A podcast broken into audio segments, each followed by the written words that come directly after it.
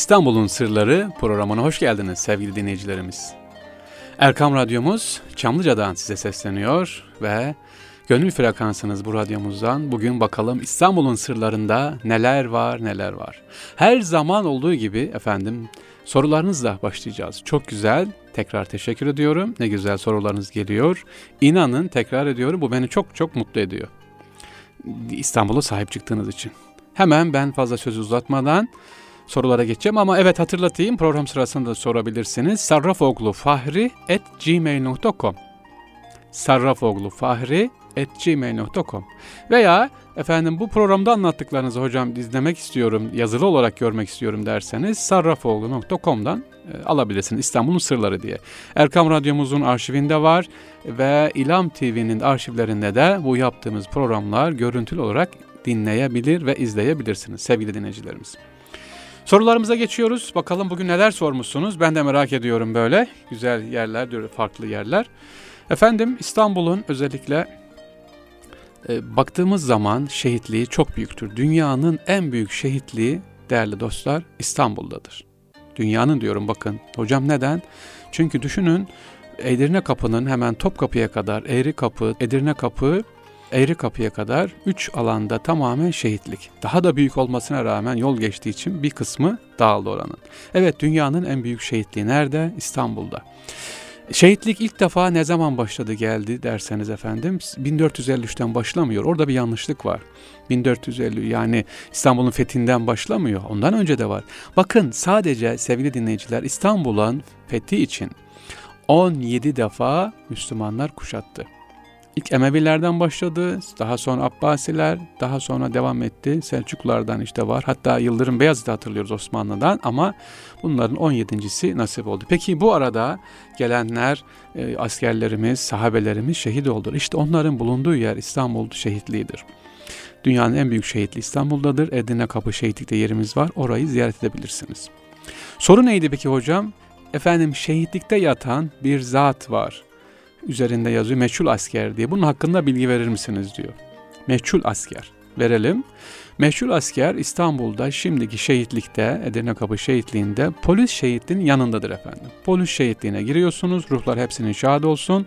Orada yerde 1971 yılında yol kazısı yapılırken e, mezar kazılıyor ve elbisesi ile asker elbisesiyle şehit olan bir askerimizin e, cesedi orada bozulmadan duruyor efendim. Bu aynen e, şahitler huzurunda sabittir, bilinmektedir. 1971'de yol kazılırken e, hangi şehit hocam ne zaman şehit olmuş? Çanakkale Gazi iken arkadaşlar İstanbul'da yaralanıyor. Şehit olarak ne yapıyor? Oraya defnediliyor. Daha sonra yol geçtiği için kazılıyor. Greyder ucu takılıyor. Bakıyorlar ki aa elbisesi duruyor, saçları duruyor, yüzü bozulmamış hemen kemal edep ile güzel bir hürmetle efendim buraya defnediyorlar. Lütfen burayı da unutmayalım. Meşhur asker şehitliği nerededir? Edirne Kapı'da şehitliğimiz içerisinde polis şehitliğinin yanında. Daha açık vereyim Mehmet Akif'in mezarının hemen arkasında. Oraya da gidebilirsiniz sevgili dostlar. İstanbul'un şehitliği.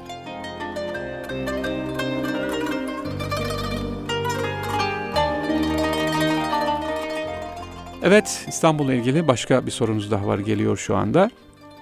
Özellikle e, Sultanahmet'te efendim. Sultanahmet'te e, sahabe kabir var mı? Orada Sultanahmet Camii'nin hemen yanında. Evet orada bir Allah dostunun kabri var. Orayı da ziyaret edebilirsiniz. Hemen Valide Sultan Hamamı'nın, Hasek Hamamı'nın hemen karşısındadır. Tam köşededir. E, şu eskiden kapalıydı. Şimdi tadilatı yapıldı. Geçerken Topkapı Sarayı'na giderken de orayı görebilirsiniz. Bir soru var efendim geçtiğimiz programlarda zikretmişim. İstanbul'da özellikle seni de geçtim Süleyman. Hocam Ayasofya için söylenmedi mi? Siz hayır dediniz diye soruyor. Evet sevgili dinleyicim Ayasofya için söylenmedi. Seni de geçtim Süleyman diyen Ayasofya'dan önce yapılan bir e, kilise vardı. Aziz Polioktos Kilisesi, Malatyalı Aziz Polioktos Kilisesi diye İstanbul'un en eski kilisesidir. Burası büyük olan yani Ayasofya'dan da büyüktür burası yapılıyor. 130'larda tahminim ve e, çok büyük para harcıyor. Bu kiliseyi yaptıran hanımefendidir. Kilise bitince O zaman şöyle diyor ihtişamlı bir şekilde ey Süleyman seni de geçtim diyor. Niye öyle deniyor?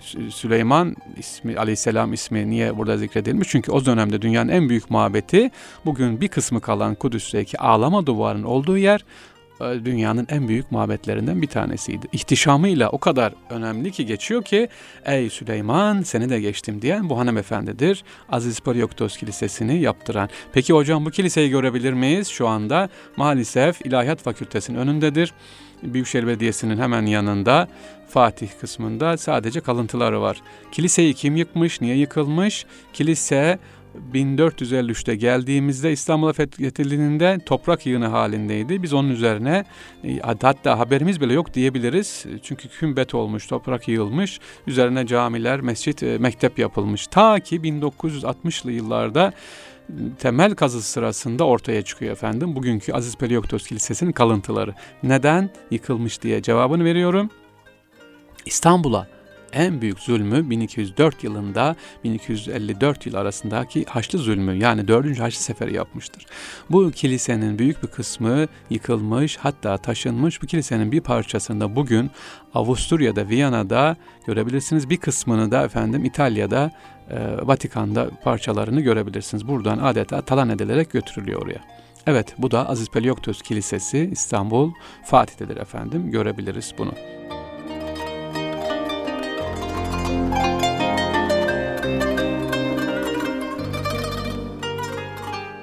İstanbul'da devam ediyoruz efendim bir soru var. Kara gümrük hocam ne demektir diye soruyor. Kara gümrük ismi nereden geliyor? Sevgili dostlarım İstanbul'un az önce diğer programlarda söylemişimdir 60 tane kapısı var. Değil mi? 60 kapısı var. Efendim bu 60 kapısının da e, tek bir kapı var. Ne demek hocam? Edirne kapı tüm İstanbul'a girecek olan mallar Edirne kapıdan girmek zorunda. Karadan gelen mallar. Denizden gelecek olanlar da sirkeci dediğimiz yerden. Niye? Çünkü mallar fiyatları yükselmesin, hijyen, sağlık, denetim açısından. İşte kara kapısından gelen malların girdiği yer kara gümrüktür. Yani denetimin yapıldığı, vergilerin alındığı, neyin girip neyin çıktığının denetlendiği tek kapı neresiymiş? Edirne Kapı'daki bugünkü Karagümrük stadının olduğu yer de orada geliyormuş. Yani karaya açılan e, kapı değil, karadan gelen e, kara gümrüğümüz, tek gümrüğümüz burasıymış. Bundan dolayı geliyor. Yoksa kara siyahlıktan manasına değil efendim, gümrük yeri olduğu için orası. Burada şimdi yeri gelmişken söyleyelim, soru yok ama Kara Gümrük Stadyumu var. E, yere batan Orası aslında Sarnıç'ta Karagümrük Sarnıcı. E, Çukurbostan var. Fındıkzade'de var. Yine İsmail Ağa'nın olduğu yerde de Çukurbostan var. Bunlar Osmanlı e, fethettiği zaman değerli dostlar e, sarnıç, açık hava sarnıcı halkın kullandığı su. E tabi toz, toprak biliyorsunuz İslamiyet'te durgun su içilmez, e, jen değildir, sağlıklı değildir. Osmanlı ne yapıyor? Bu sarnıçları, sularını boşaltıyor. Burayı bostan olarak kullanıyor. İşte en büyük bostanlardan bir tanesi Karagümrük Stadyumu'nun olduğu yer bugün. Diğeri de Çukurbostan, Fatih'te bulunan İsmail, Yavuz Selim'deki olan Çukurbostan. Diğeri ise efendim Fındıkzade'deki Çukurbostanlarımız vardır. Değerlendirilmiştir bu şekilde.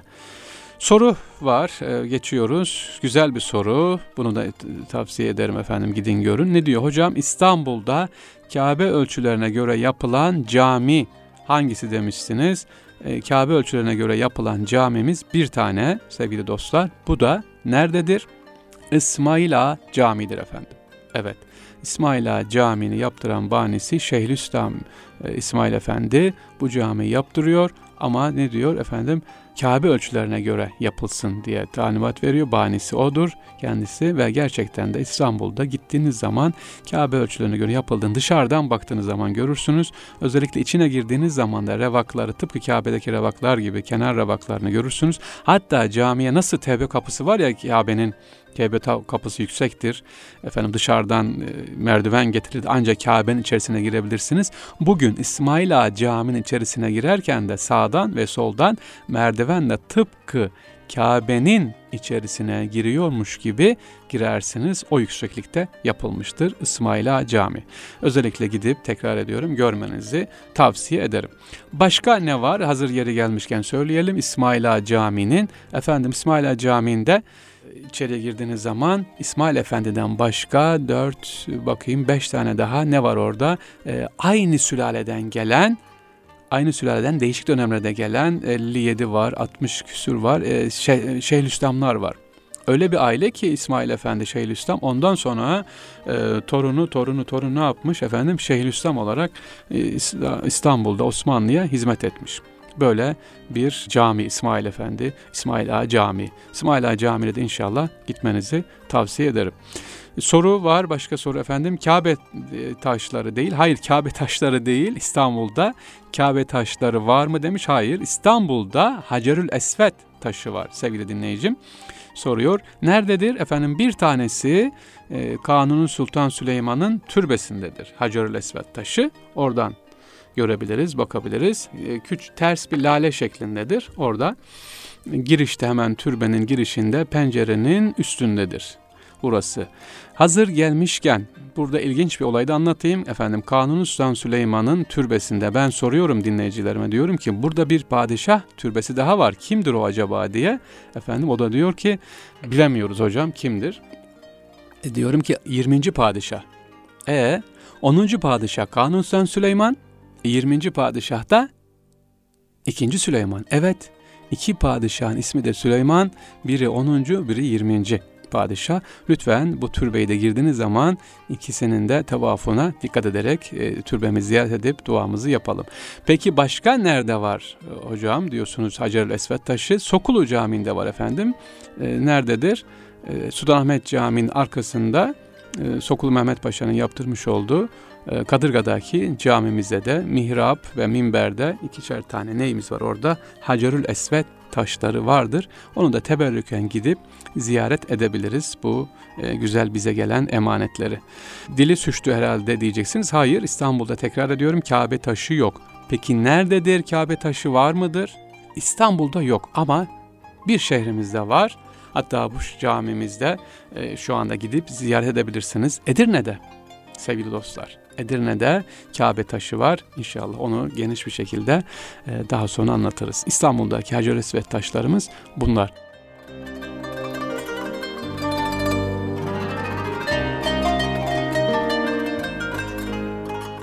Devam ediyoruz sorularımıza ince ince gidiyoruz İstanbul'da özellikle e, sevgili dostlarım.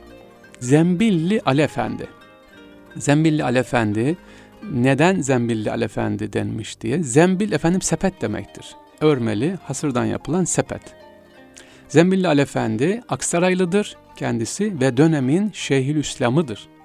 Kimin hangi dönemde Celalli padişah olan efendim Yavuz Sultan Selim döneminde Şeyhülislamlık yapmış bir zattır kendisi. Aynı zamanda fetvaları veriyor orada. E, bulunduğu yer bugün efendim Zeyrek semtindedir. Un kapanından aşağı doğru inerken Taksim'e doğru giderken sol tarafta büyük sarnıçlar vardı. Sarnıçın tam tepesinde. Şöyle basamak eskiden e, saymışlar 182 basamak hocam diyorlar. Cemaat yorulmasın, gelen e, şahıs yorulmasın diye sepetle sarkıtıyor soruları aşağı indiriyor. Vatandaşın ne sorusu varsa aman yorulmasın diye sorunu yazıyorsun. Yukarıdan aşağı indirilip cevap geliyor. Hatta bir kitapta okudum sevgili dinleyicilerim. Zembillal Efendi oturuyor bir gün sabah kuşluktan sonra oturuyor ikindi namazına kadar o kadar güzel hızlı çalışıyor ki kalk, sadece namaz aralarında kalkıyor 1200 tane fetva verdiği vatandaşın işini çözümlediği de kaynaklarımızda geçmektedir. Evet Zembillal Efendi'nin türbesi neredeymiş? Zeyrek semtindeymiş efendim orayı da ziyaret edebiliriz inşallah. Geçiyoruz Zindan Han'a geçiyoruz efendim. Zindan Han hocam nerededir? Ee, bir programda demişim ki Zindanhan'da Cuma'dan sonra e, halk oraya gidiyor para veriyor demişim. E, bunun aslı nedir hocam diyor. Evet e, dinlemişiz ama demek tamamı açıklanmamış. Tekrar edelim.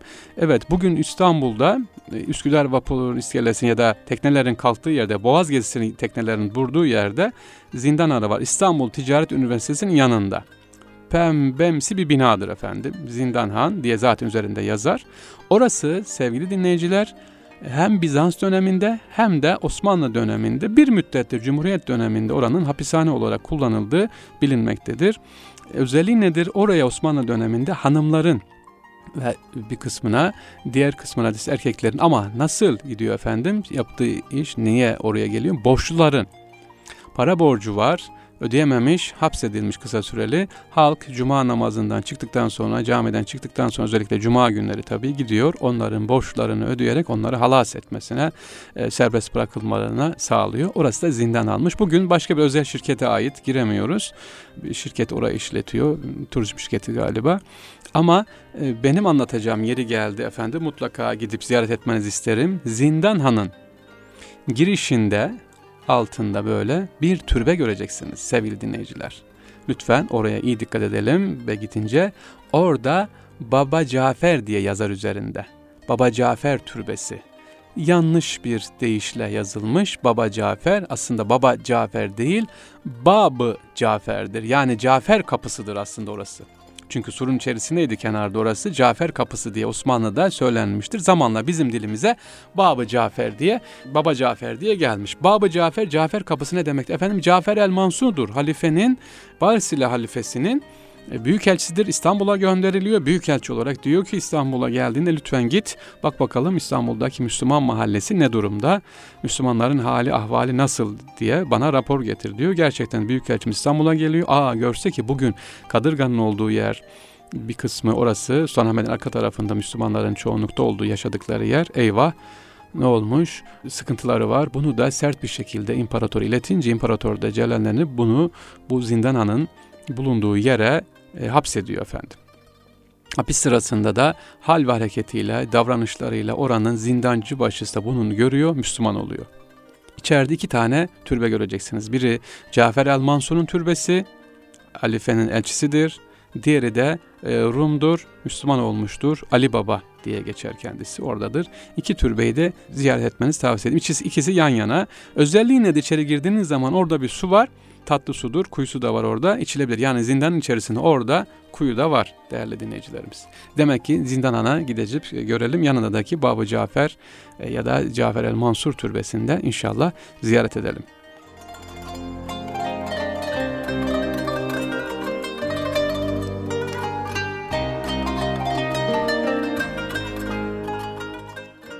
Efendim geçiyoruz İstanbul'da çok eskiden demişim bunu hatırlıyorum. İlk programlarımda anlatmıştım ben. İstanbul'da bir cami var. Efendim bu caminin içerisinde ne yok demiştim. İki tane türbe var içi boş. Evet iki tane türbemiz var ama bu türbenin içi boş. E, bu camimiz hangisi diye anlatmışız. Bunu soruyor şimdi tekrar. Evet doğrudur. Nuru Osmaniye Camii Nur Osmaniye Camii'ne gittiğimiz zaman efendim iki tane türbe görürsünüz. Padişah türbesi şeklinde yapılmıştır ama ikisinin içi boştur. Çünkü cami yaptıran 3. Osman tamamlatmıştır ama e, yaptıran e, yani 1. Mahmut'tur ilk. Caminin temellerini atıran bitmeye yakın vefat eden vefat etmeden önce de türbesi hazır olan padişah 1. Mahmut ama oraya 3. Osman kendinden sonraki gelen e, defnettirmiyor. Yeni caminin olduğu yere defnediliyor. Peki kendisine nasip oluyor mu 3. Osman, Nur Osman dediğimiz camiye defnedilmek? Hayır ona da nasip olmuyor. Ondan sonra yerine gelen padişah da 3. Osman'ı Nur Osmaniye Camii'nin kendi yaptırdığı türbesine de o da defnettirmiyor. Nereye? Yeni camiye 1. Mahmud'un yanına defnettir. Hepsi Yeni Cami Hatice Tarhan Sultan'ın türbesinin içerisindedir değerli dostlar. Buradadır evet buraya gidince. Tabi bunlar bize hepsi bir ibret gittiğimiz zaman yani yeni camiye uğradığımız zaman Hatice Tarhan Sultan Türbesi'ne gidelim. İçeride kaç tane padişah var göreceksiniz. Ee, padişah aileleri, valide sultanlar var. Bunlara bakalım özellikle Mısır çarşısında gezmeyi inşallah ihmal etmeyelim. Değerli dostlarım sorularınız e, bayağı bir birinci programımızı doldurduk. Geliyor güzel soruları sormaya devam edin. E, anlattığım önemli değil tekrar tekrar sorun yeter ki sahip çıkın. İnşallah kısa bir ara vereceğiz sevgili dostlar. Aradan sonra sizlerle birlikte olacağız. Lütfen bizden ayrılmayın. Kaldığımız yerden devam edeceğiz. Erkam Radyo'da İstanbul'un sırları devam ediyor ve tekrar sizinle karşılık karşıyayız efendim.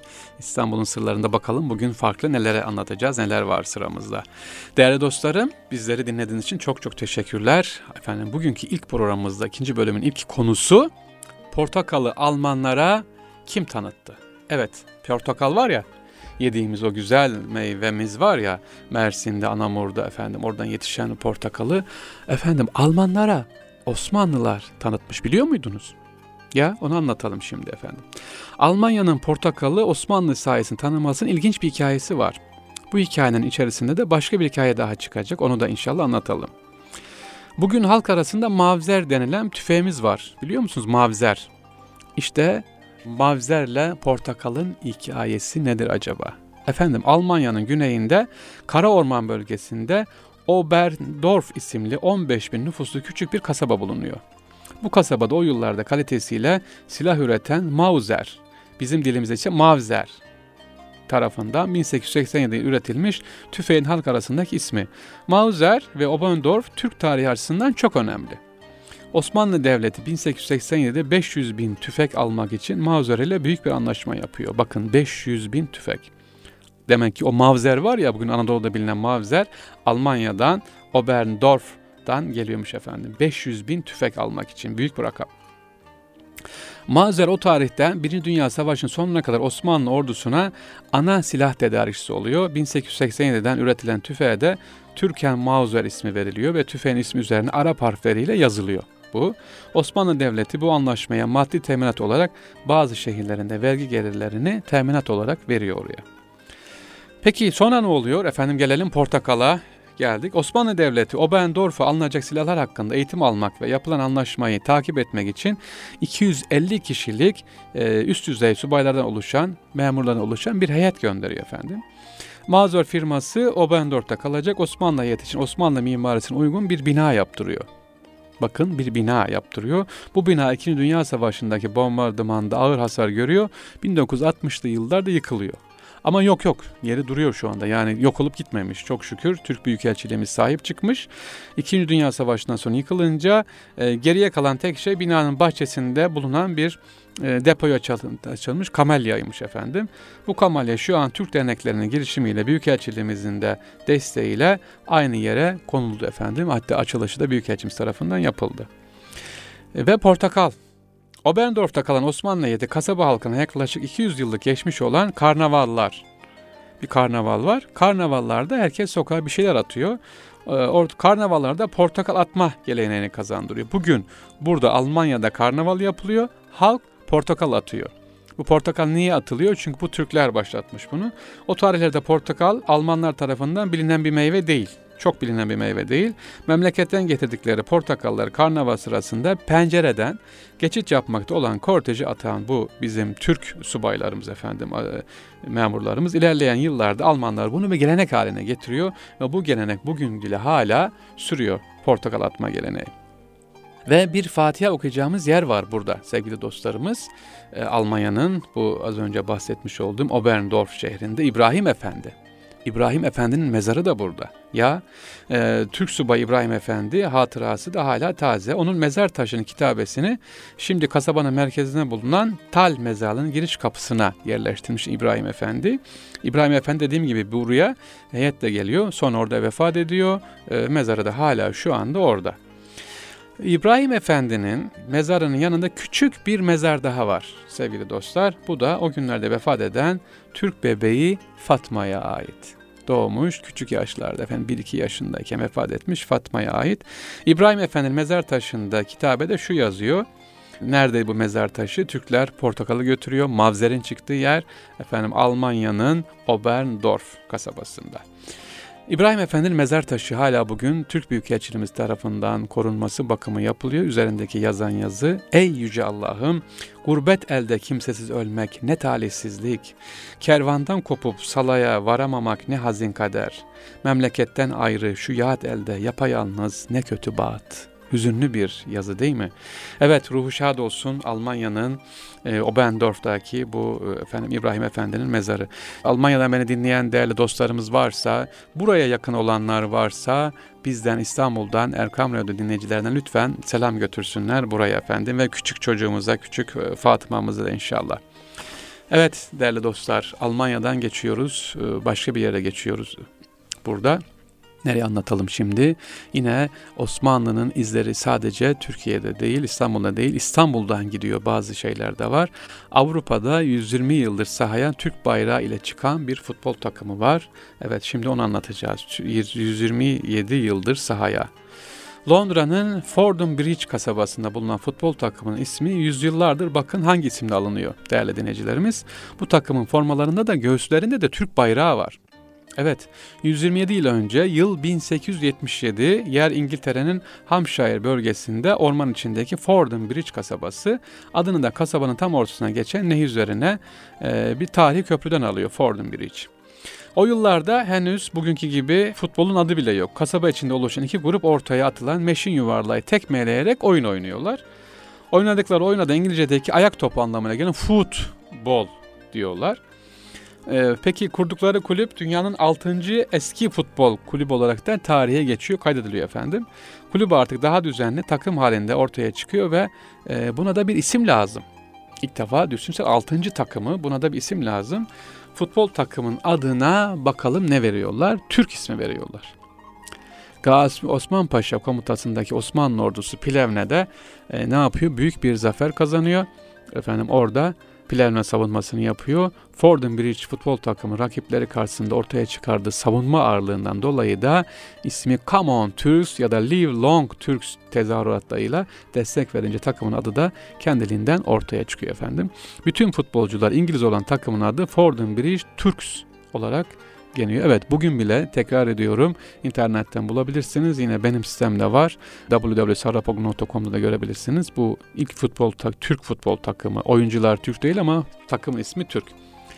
Peki bu maçlara çıkarken ne diyorlarmış bunlar değerli dostlar? Türks yani Türkler İngiltere'nin küçük bir kasabasında bulunan ve oyuncular İngiliz olduğu halde ilk futbol takımı Fordham British Turks 1881'e kadar bu şekilde devam ediyor. E ondan sonra ne oluyor? İngilizlerle biz düşman oluyoruz. Özellikle Birinci Dünya Savaşı'nda tabii Çanakkale'den sonra ne yapıyor?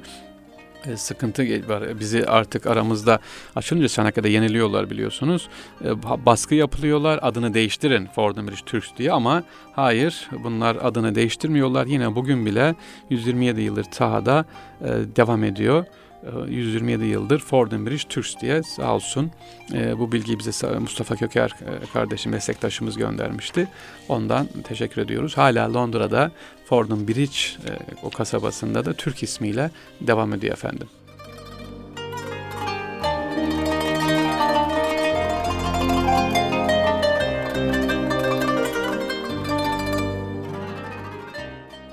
Evet değerli dostlar bakalım nereye geldik? Başka bir konumuz daha var. Ee, burada izlememiz gereken Sultanahmet Camii'ndeki Sarı Mermen hikayesini anlatmıştım ben geçtiğimiz hafta. Bununla ilgili biraz daha detaylı bilgi istemişsiniz. Onu da hazırladım, getirdim şimdi burada onu vereceğiz size. Bakalım. Sultanahmet Camii'nde Tam mihrabın sol tarafında demiştim ki sarı mermer var. Bu nereden geliyor? Mısır'daki Kayıtbay Türbesi'nden geliyor efendim. İstanbul'a getiriliyor. Eyüp Camii'ne koyduruyordu. E, Sultanahmet Camii tamamlanınca da Nakşikadem oradan alınarak buraya nakledildi. Nakil işinin yapıldığı günün gecesinde Sultanahmet bir rüya görüyor. Bu rüyanın detayını da vereyim ben size. Bütün padişahların toplandığı yüce bir divanda Peygamber Aleyhisselatü Vesselam Efendimiz kadılık yapıyor. Kayıtbay Türbesi'ni ziyarete vesile olan Kadir Şerif resmini kendi camiine nakleden Sultanahmet'ten davacı Kayıtbay. Peygamber Efendimiz sallallahu aleyhi ve sellem davacı dinledikten sonra kader şerif, kademi şerifin yani ayak izinin alınarak eski yerine iadesini söylüyor. Tabi böyle bir rüya görülür de durur mu? İşte buraya da bu rüyanın tabiri kim anlatılıyor? Sultan Ahmet Han kanter içerisinde uyanıyor ve derhal Şeyhi Aziz Mahmud Hazretlerine gidiyor rüyasını anlatıyor. Hüdayi Hazretleri rüyayı emanetin derhal yerine gönderilmesi şeklinde yorumluyor ve Kademi Şerif Kayıtbay Türbesi'ne iade ediyor dostlarımız. E hocam burası ne şimdi? İşte o boşluk üzerinde e, sarı mermer olan boşluk üzerinde efendim e, Veysel Karari'nin meza, yemek yediği taş olduğu söylenir.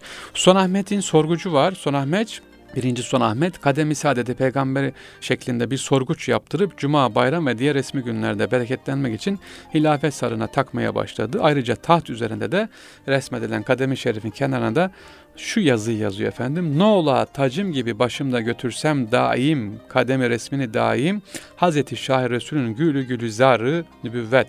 O kadem sahibidir Ahmedi, Ahmeda durma yüzüne sür kademine o gülün kıtasını kendi hattıyla yazıp Şeyh Hüdayi Efendi efendim gönderdi. O da onu e, dergahın duvarına astırıyor efendim. Evet tekrar edelim ne yazdırmış?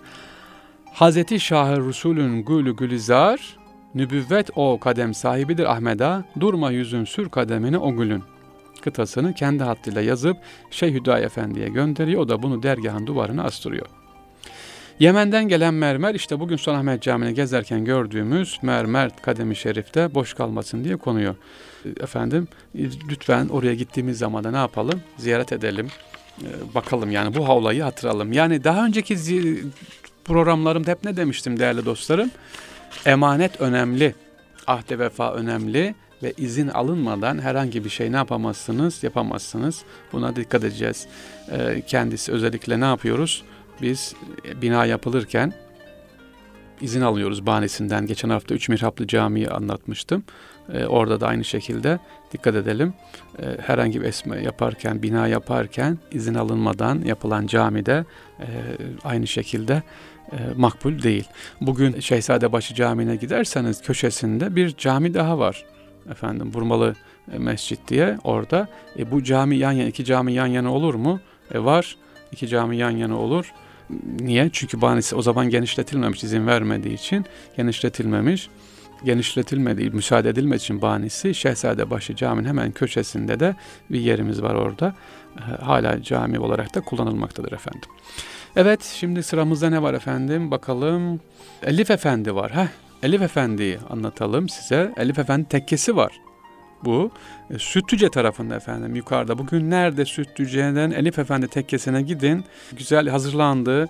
Ziyaret yapılabilir dışarıdan izin alarak tabii izin alalım tekke olarak şu anda kültür merkezi olarak kullanıyor. Elim Efendi'nin tekkesi çok zarif bir şekilde düzeltildi, yapıldı. E, Haliç'teki kongre merkezinin hemen tam karşısında Elif Efendi tekkesi derseniz oraya gidip görebilirsiniz.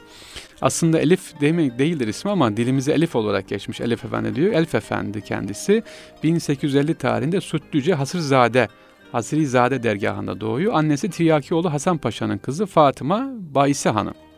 Babası da Hasilzade Tekkesi Şeyhi Ahmet Muhtar Efendi.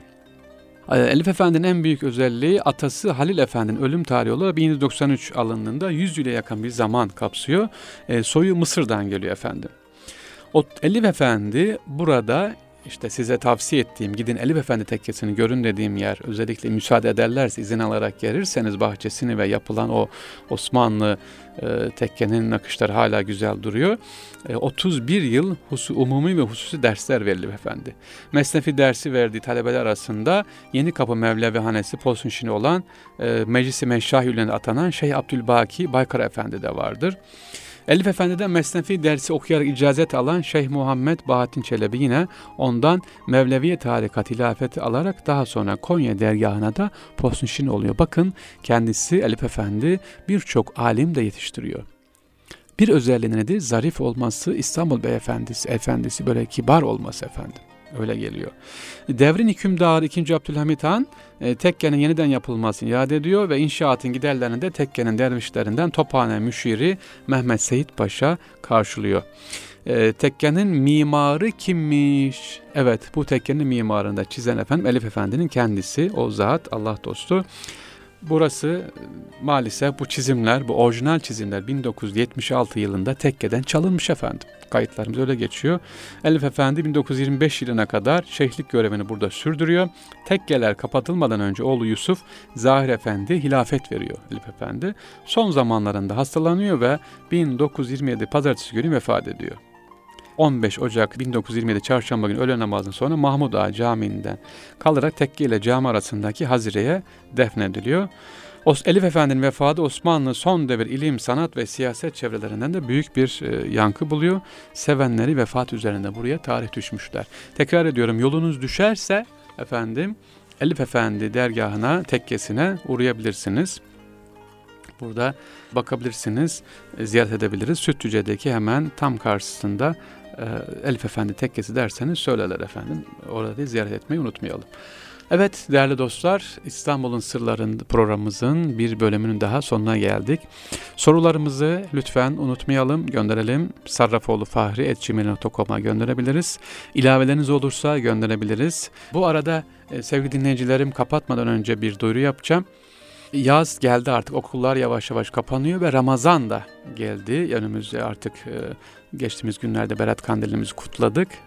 ne yapalım? Gezilerimiz başlayacak. Lütfen çocuklarımızı bu yaz İstanbul tarihine gezdirerek ilginç yerlere götürelim. Mesela anne babalar bir pazar gününü lütfen Zeytinburnu'ndaki botanik bahçesine götürelim. Hafta içi bakın çocukların okulu tatil oluyor. Hafta içi ne yapalım? Hafta içi de Süleymaniye Camii'nin hemen yanında İstanbul Müftülüğü içerisinde botanik bahçesi var. Orası da açık. Yakın olanlar, uzak demeyenler oraya gelsin. Uzak diyenler efendim Zeytinburnu olanlar da Zeytinburnu Botanik Bahçesi'ne çocuklarınızı götürün. E, nebatatla, bitkiyle efendim tanışsınlar. E, hafta sonlarınızı, hele hele pazarlarınızı çocuklarınızla birlikte İstanbul'u gezin. Nereye gezelim hocam? Bir, işte Botanik Bahçesi Zeytinburnu'nda. Hafta içi ise İstanbul Müftülüğü'nün bahçesinde var. Sonra Sirkeci'deki Tren Garı Müzesi'ni gezelim efendim. Çok güzel bir müze var orada. Çocuklar dokunuyorlar oraya. Ellerini elliyorlar. E, trenlere, aletlere bakıyorlar. Buralara götürelim. Sonra e, yakın Sine Sirkeci'de PTT Müzesi var.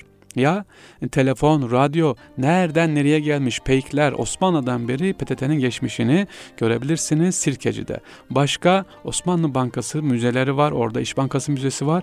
E, paranın tarihini, gelişimini, Osmanlı'daki bankacılık gelişiminde hemen burnumuzun dibinde ne yapabiliriz görebiliriz. Lütfen hafta sonları çocuklarımıza daha çok zaman ayıralım. Onların da İstanbul'u gezmesini tanıması sebep olalım. Ha bırak hadi gez yok. Elinizden tutacağız, anlatacağız, izah edeceğiz efendim ki İstanbul bize emanet. Bizden sonra da e, ne yapsın? E, diğer nesillere de bu inşallah aktarılsın. Kapatıyorum dedim. Evet bu kısa bilgi anonsu da yaptım inşallah. Allah nasip ederse sevgili dostlar, değerli dinleyicilerimiz, Erkam Radyo dinleyicileri inşallah haftaya tekrar görüşebiliriz. Hepinize teşekkür ediyorum. Hep dediğim bir söz var. Kulak kirası. Kulak kirası benim için sizlere söylediğim efendim. Allah sizlere enerjinizi artırsın. Kim bizi dinliyorsa, radyomuzu dinliyorsa enerjileri daim olsun. Rabbim maddi manevi sıkıntılarını gidersin efendim. Her türlü hastalıkları izale olsun. Ferahlık versin. Allah'a emanet olun sevgili dinleyicilerim. Selamun Aleyküm ve Rahmetullah ve Berekat.